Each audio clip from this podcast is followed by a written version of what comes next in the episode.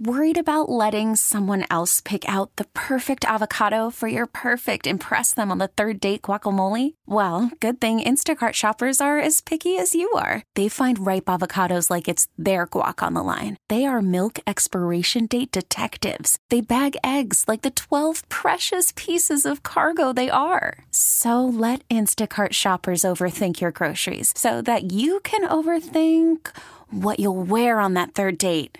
Download the Instacart app to get free delivery on your first three orders while supplies last. Minimum $10 per order, additional term supply. All star closer, Kenley Jansen, we have a question. What's the best podcast of all time?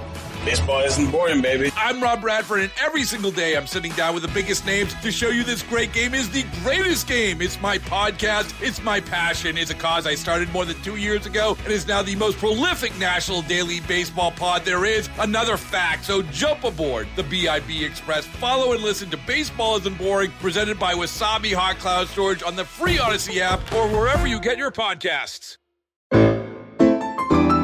You're listening to Beyond Black History Month. This is a hip hop made takeover. Hip hop made. I'm your host, Femi Redwood. Did you get a chance to watch the 2023 Grammys? If not, you really should.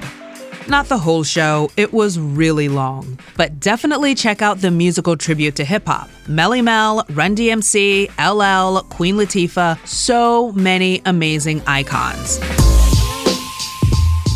But there was also this bittersweet moment because for many of them, they didn't get the accolades they deserved from the music industry decades ago. That's why it's so important to me to tell the story of hip hop. Other topics you can expect this season everything from the gentrification of streetwear to how the fight for workers' rights is impacting the rap industry. So if you're not subscribed to this podcast, hit that subscribe button. We're on the Odyssey app and all of the podcast players. An Odyssey station. Station. Station. Station. So, a recap of parts one and two. DJ Kool Herc created a new sound by extending the instrumental breaks of a song. MCs began using rhymes to entertain a crowd. And the first hip hop song is on a record, therefore allowing people anywhere in the world to hear this music. But as we embrace the 80s, there is change. Diss tapes hit the scene. The light-hearted disco sound of hip hop is replaced by gritty lyrics detailing life in poor neighborhoods. And the music industry begins to take notice. Today, you'll hear from Run DMC's Darryl McDaniels, who apparently met Michael Jackson and his former monkey Bubbles. So I hung out with Michael Jackson's and Bubbles the monkey, so you can't tell me I ain't gangster. So there's that. We're also talking with our hip hop historian Rich Nice, radio DJs Ed Lover and Big Tigger, DJ Grand Wizzard Theodore, Abiodun Oyewole from The Last Poets, and Rahiem from Grandmaster Flash and the Furious Five.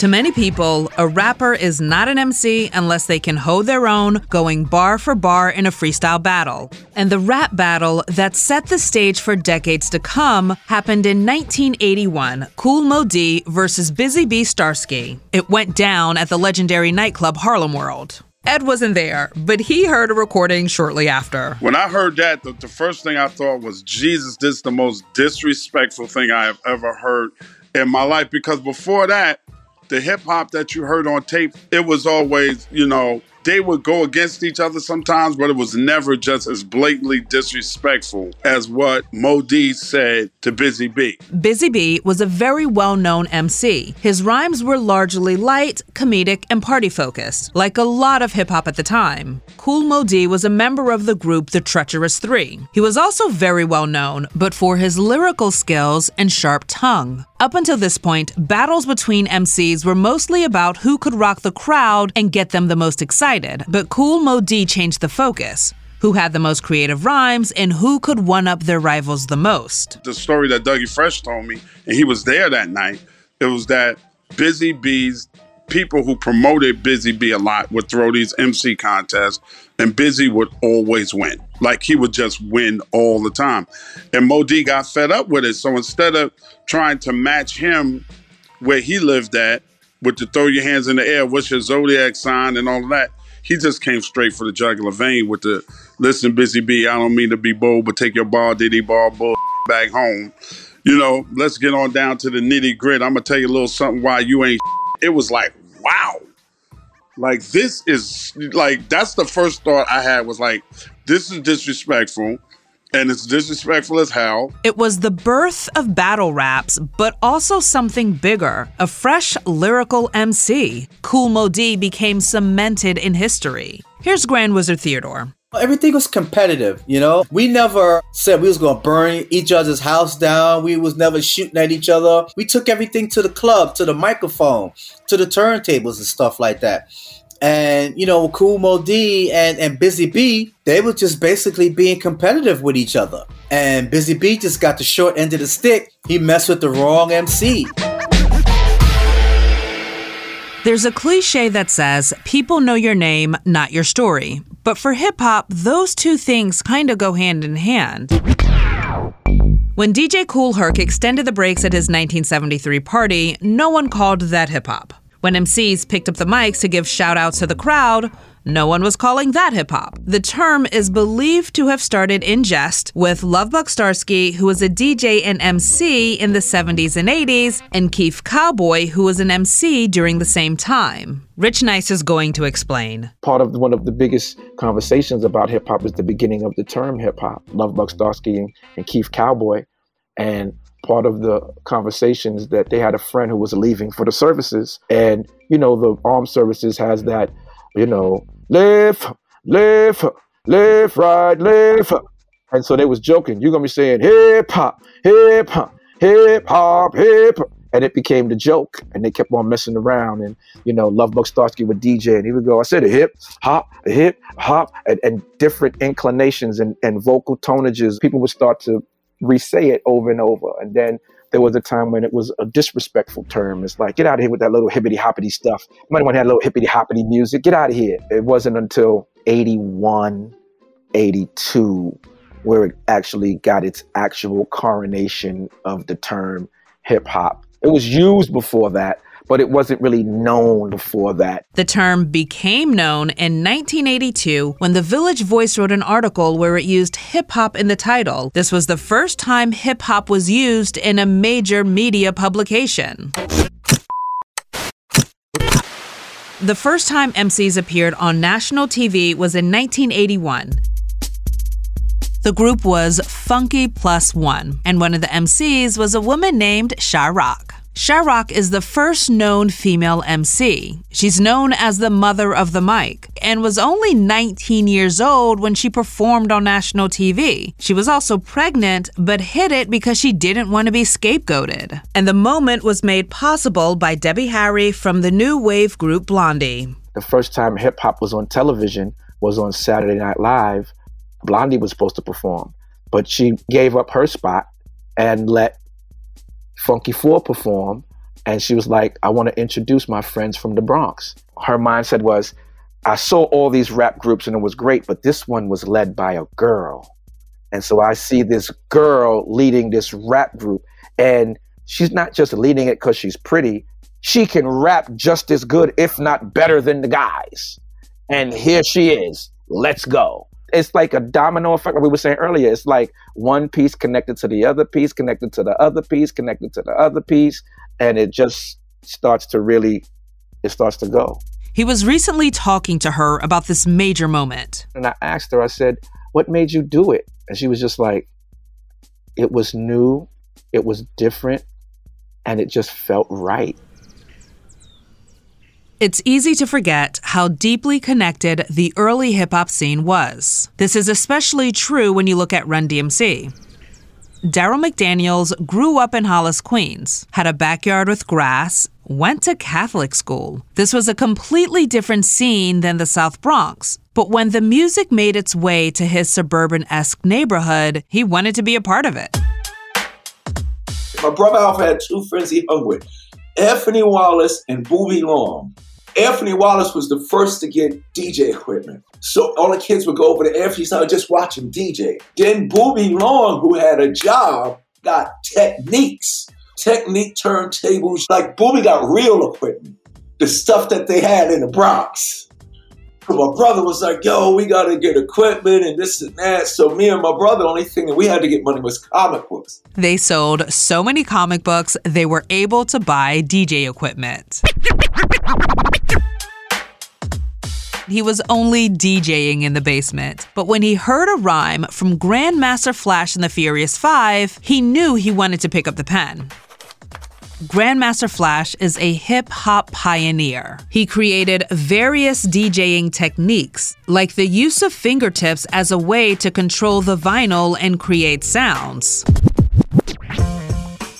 In the 70s, he was really, really well known. Breakdancers, MCs, they would literally follow him from party to party just so that they could dance or rhyme over his music. Eventually, he formed a group, Grandmaster Flash and the Furious Five. Its members, Keith Cowboy, Kid Creole, Scorpio, Rahiem, and Melle Mel. Mel was the lead writer and MC in the group. This many years later, he's still considered one of the greatest MCs. My brother brought home a red label record that said Enjoy. It said Grandmaster Flash and the Furious Five.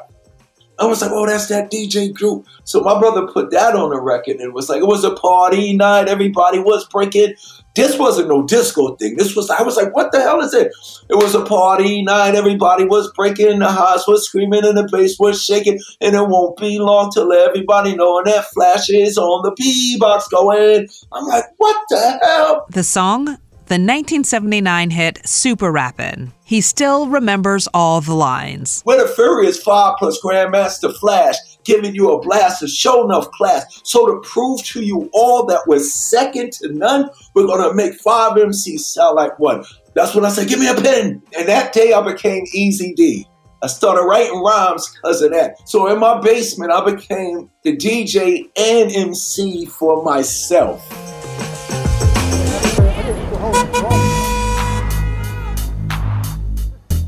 In 1982, Grandmaster Flash and the Furious Five released their single, The Message. A lot of hip hop music before The Message still had that disco sound. But The Message was more than just a bop, it had meaning. The song was an account of life in the Bronx, it was socially conscious and hit on major social justice themes economic inequality, addiction, and housing. The song even impressed the Last Poets, the 1960s spoken word group that is often referred to as the godfathers of rap. Here's Abiodun Oyewole. One of the, the pieces of hip hop that I will always remember and appreciate was done by a brother named Melle Mel. I mean, when he said, Don't push me because I'm close to the edge, I'm trying not to lose my head. It's like a jungle sometimes. It makes me wonder how I keep from going under. I thought, poetically speaking, that was a sound line. Listen, that is an OG with very high standards, so that is a compliment. As a matter of fact, with Rick James at the time. That's Rahiem, one of the MCs from Grandmaster Flash and the Furious Five. Remember how I just said so much of the early hip hop scene was connected? Rahiem used to be in the group The Funky Four before it became The Funky Four Plus One. We battled Grandmaster Flash and the Furious Four May 11th, 1979, at the Webster Avenue PAL in the Bronx, and Grandmaster Flash and the Furious Four won the battle. But a few days after the battle, Melle Mel, and at the time his name was Mr. Ness, but later changed it to Scorpio, showed up at my mom's apartment and asked me if I would be willing to join their group. And so I became a member of Grandmaster Flash's group, and they changed it from Grandmaster Flash and the Furious Four to Grandmaster Flash and the Furious Five. He says it took the group some time to realize just how meaningful their music was. But in Chicago, he had an aha moment. I met a woman who invited me to her place for dinner, and this was before our concert. And she lived in these projects off of a street called Racine and, you know, I'm from the Bronx, so I'm not afraid to go anywhere. I called a, a taxi to take me to these projects. And the taxi driver, he said, Yo, I can hear by your accent you're not from here. He said, Yo, man, if you don't know nobody over there, like that's a bad place. You might not return from there, brother. I said, um, well, I'm not really worried about that. I'm from the Bronx. And he's like, I don't know what the Bronx is like, but uh, when I drop you off, I ain't coming over, over there to pick you up, brother. So I said, okay, no problem. So I was dressed in full Chicago Bulls regalia, the sweatsuit, red and black Bulls sweatsuit, red and black Michael Jordan's, red and black fitted cap. And being from New York, you know, the New York swag in me made me tip my cap to the side. And I wasn't paying attention to what side. That didn't matter as far as I was concerned, but that absolutely matters in Chicago because that determines what gang represent and also what colors you're wearing. So, upon stepping out of the cab, there were a crowd of young men, maybe about 30, almost 40 of them that I could count. They took off running towards me. Being that I didn't know where I was and I'm a New Yorker, I wasn't running. So I didn't run. And when they got up to me, they said, Show your love. I said, Show my love. I said, Oh, okay. I said, I, I got mad love, homies. They were like, Oh, nah, that ain't what you supposed to say. You ain't from here. Where you from? I said, uh, I'm from New York. They said, What you doing over here? I said, My group and I are performing with Rick James tomorrow. Your group? Rick James? Yo, who's your group? I said, Grandmaster Flash and the Furious Five. They like, oh my God. Yo, you you OG. Look, listen, you protected in this neighborhood. All right. Take take our number. And do you think you could get us passes to the show tomorrow night? I'm like, absolutely. They was like, yo, we your security. I said, absolutely. and despite many in the music industry not embracing hip hop artists, he knew their impact was global. I vividly recall us performing in countries where English wasn't necessarily their primary language or maybe not even their secondary language. But when it came time for us to perform our songs, they knew every word. In the same way Grandmaster Flash and the Furious Five told musical stories that were authentic to their lives, Run DMC did as well. And the trio's journey, Darryl, Rev Run, and Jam Master Jay, started at school.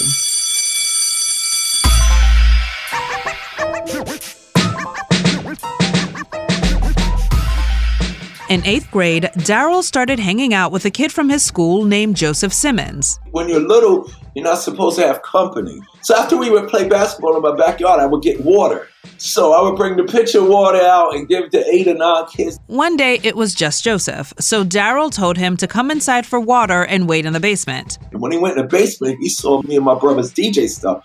So when I come downstairs with the water, he goes, Yo, my brother's Russell Simmons. He manages Kurtis Blow, and I perform with the Crash Crew. And I'm like, what? Kurtis Blow was the first hip hop artist to sign with a major label and have the first certified gold record rap song, hence Darryl's excitement. Russell would later become a hip hop mogul. And as I'm sure you figured out, Joseph would later be known as Rev Run. We would play ball, and before my mother and father would come home, we go in the basement and DJ. And then one day he just found my rhyme book. Like I forgot to hide it. I didn't want nobody to see the rhyme book because it was mine. But I left it out. He found it. He was like, Darryl, you wrote this? I was like, yeah. And I remember he said, yo, this is real good. He said, whenever my brother lets me make a record, I'm putting you in my group. And to me, that was like, yeah, whatever. They end up going to different schools and losing contact. Darryl graduates and enrolls in college. Then in August, he got a call from Joseph. Yo, Darryl, what's up? Remember four years ago when I said if I ever make a record, I'm like, yeah. well, my brothers let me make a record, grab your rhyme book. We're going to the studio. And just like that, in 1983, Run DMC, Darryl McDaniels, Joseph Simmons, and Jason Mizell would become a lasting force in hip hop culture.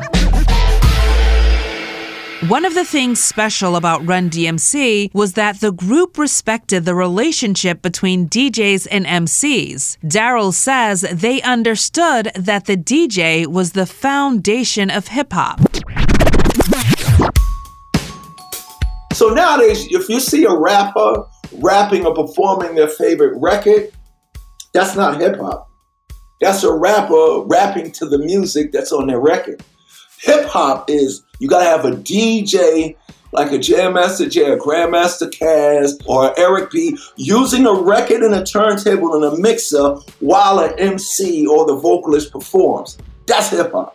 This other thing is something that we do because we're in showbiz now. He says when they came into the business, they made it a point to do what was being done since the block parties, house parties, and park jams. Our thing was we didn't arrive, we've arrived. Hollis has arrived, Bronx has arrived. So we had a representation. But that representation hasn't always been celebrated.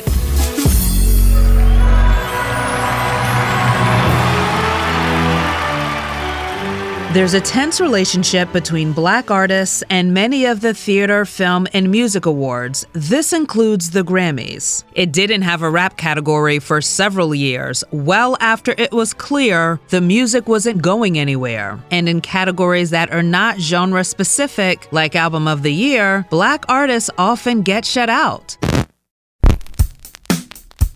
That's why Michael Jackson told Run DMC the lack of Grammys was not a statement of their worth. And Michael Jackson said, we should have won them all. He said, number one, everywhere I go in the world, hip hop's there.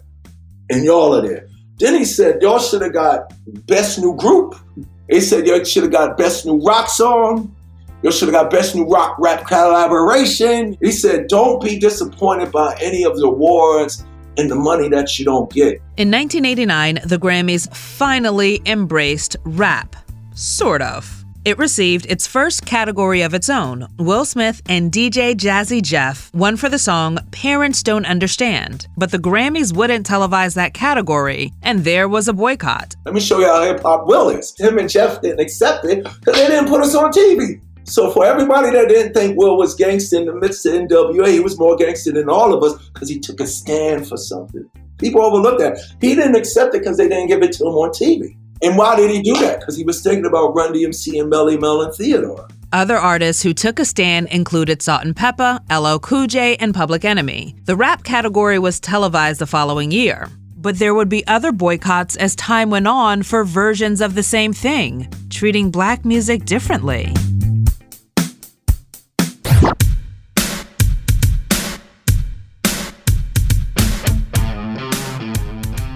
The song Walk This Way was pivotal. It sent the message that hip hop was as valid as rock and roll. But the mashup with Aerosmith and Run DMC almost didn't happen. The two groups were really different. Aerosmith was older, on the decline, in desperate need of something, and Run DMC was fresh. Their beats, lyrics, and clothes, their careers were trending up. So how did this collab come to be? Walk This Way Aerosmith came about. We was going to sample one of the break beats we used to rap over.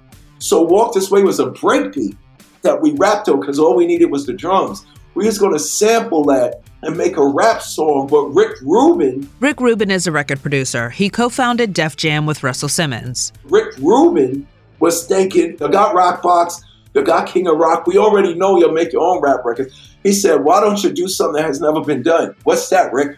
Make the original version that the rock band did over. What? So me and Run didn't want to do that because we want to say our rhymes. So him and Jay convinced us to do it. But what was smart about Rick is if we would have just made what you're here today without them, I don't think the record would have changed anything. By Rick saying, y'all do that, I'm gonna go get them so they can do it with y'all. So what that does is knocks down the wall and separates the generations. So you see hip hop, rock, Run DMC, and Aerosmith together. That's like an atomic nuclear bomb that's going to affect everybody after us with radio waves. He kinda downplays this story, but Run DMC, especially Darryl and Rev, were not feeling the collab. When they left the recording session, Darryl says he told the label, do not release this as a single. Good thing they didn't listen. Run DMC achieved another milestone that would set the stage for partnerships between rappers and brands a $1 million deal with Adidas. Here's what happened they had a song called My Adidas. The song was a sort of rebuttal to rhetoric that linked wearing sneakers with no laces to a life of crime and incarceration. One of the managers realized this could be a great way to an Adidas deal, so they invited an executive to the concert. When the show came on, Rev Run told the crowd to put their Adidas sneakers in the air. Thousands upon thousands upon thousands of pairs of sneakers went up. The Adidas exec realized there was money to be made using hip hop to market sneakers and apparel. Ed Lover, who hosted Yo MTV Raps, witnessed a lot of moments in history. He still remembers this one to this day. When I was in Madison Square Garden, when Run DMC got the Adidas deal, and Run said, turn the lights up, and told everybody that was wearing an Adidas to put it up in the air. That's one of my favorite moments in hip hop history. Big Tigger, who also hosted an influential music video show, Rap City, explains why this was so big. We fought so hard to get any kind of recognition from big corporations back then. There is no artist sneaker deal without Run DMC. There is not. Adidas ain't messing with Kanye no more, but they wouldn't have messed with him in the first place if it wasn't for this precedent we laid down. We owe a debt to hip hop pioneers, those who put in the work in the 70s and 80s. And I don't just mean the MCs, the MCs, of course, but also the DJs, the graffiti artists, and the B boys and the B girls, because hip hop has created so much. There's the music, of course, obviously a business, but also life. I've asked people repeatedly in this series, what does hip hop mean to them? Time and time again, I get the same answer Hip hop saved my life. And I know that may sound like hyperbole, but that's legit what they said. It gave people a way to express themselves. It provided a therapy before it was acceptable to talk about therapy. And that's why these stories have to be told, but also preserved. I got into a big argument with a professor who was teaching at a university that hip hop started with the Sugar Hill Gang. And he was teaching this to students, and they were paying for this. So now I was so furious, I blacked out so crazy on this guy. And I had to catch myself and go, well, there is no curriculum that shows you, or at least gives you a moderate timeline of where hip hop is and what it came from. So, in his world, to his understanding, Christopher Columbus discovered America. And so now, as furious as I am about that, I have to catch myself and go, You're from the soil. You're from ground zero of hip hop. So, of course, to you, that's a falsehood.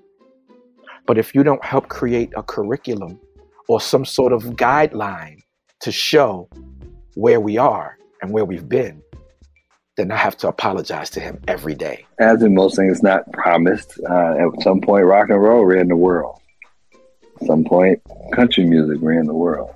Hip hop is on an amazing 25, 30 year run right now. But it's not to say that uh, if we don't take care of it, cherish it, regard it as special, if artists don't regard it as something special, if they don't feel any kind of weight or responsibility to further it and not just take from it. At any point, it could not be the popular genre. The money could be gone and, and we'd be back to whatever we're doing. So I, I would say at 50 years, I just want everybody to have a deep appreciation for what hip hop has afforded not only you and your enjoyment, but lots of people on lots of levels. What the industry needs to do is start incorporating representation at the tables that distribute and create our music. Now, over the years, a lot of people went about it wrong. Suge Knight had it right, though. He just went around choking people. He said, We make the music and we don't control nothing. He went about it wrong. But what I'm saying now is, as we move forward, you need Chuck D in an executive position along with Kendrick Lamar. You need Grandmaster Caz, along with Wyclef at Universal.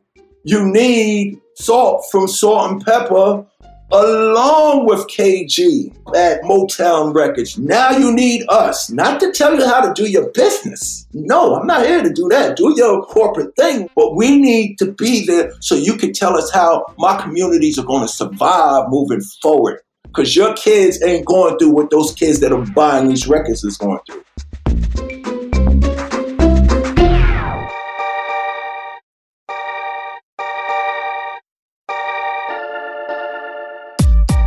This was the last episode in our series on the birth of hip hop. Admittedly, I barely scratched the surface. There are so many stories I did not get to, but I will. I mean, we haven't even touched on women in hip hop. All year, you can expect interviews with legends as well as in depth reporting on stories relevant today. So please make sure you subscribe. We're on every podcast platform and the Odyssey app.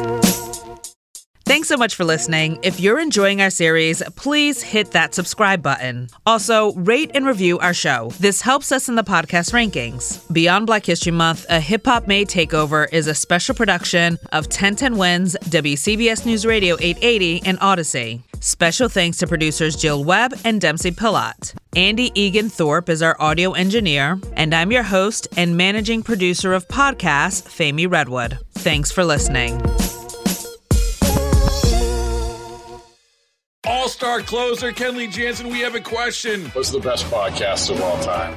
Baseball isn't boring, baby. I'm Rob Bradford, and every single day I'm sitting down with the biggest names to show you this great game is the greatest game. It's my podcast, it's my passion, it's a cause I started more than two years ago, and is now the most prolific national daily baseball pod there is. Another fact, so jump aboard the BIB Express. Follow and listen to Baseball Isn't Boring, presented by Wasabi Hot Cloud Storage on the free Odyssey app or wherever you get your podcasts.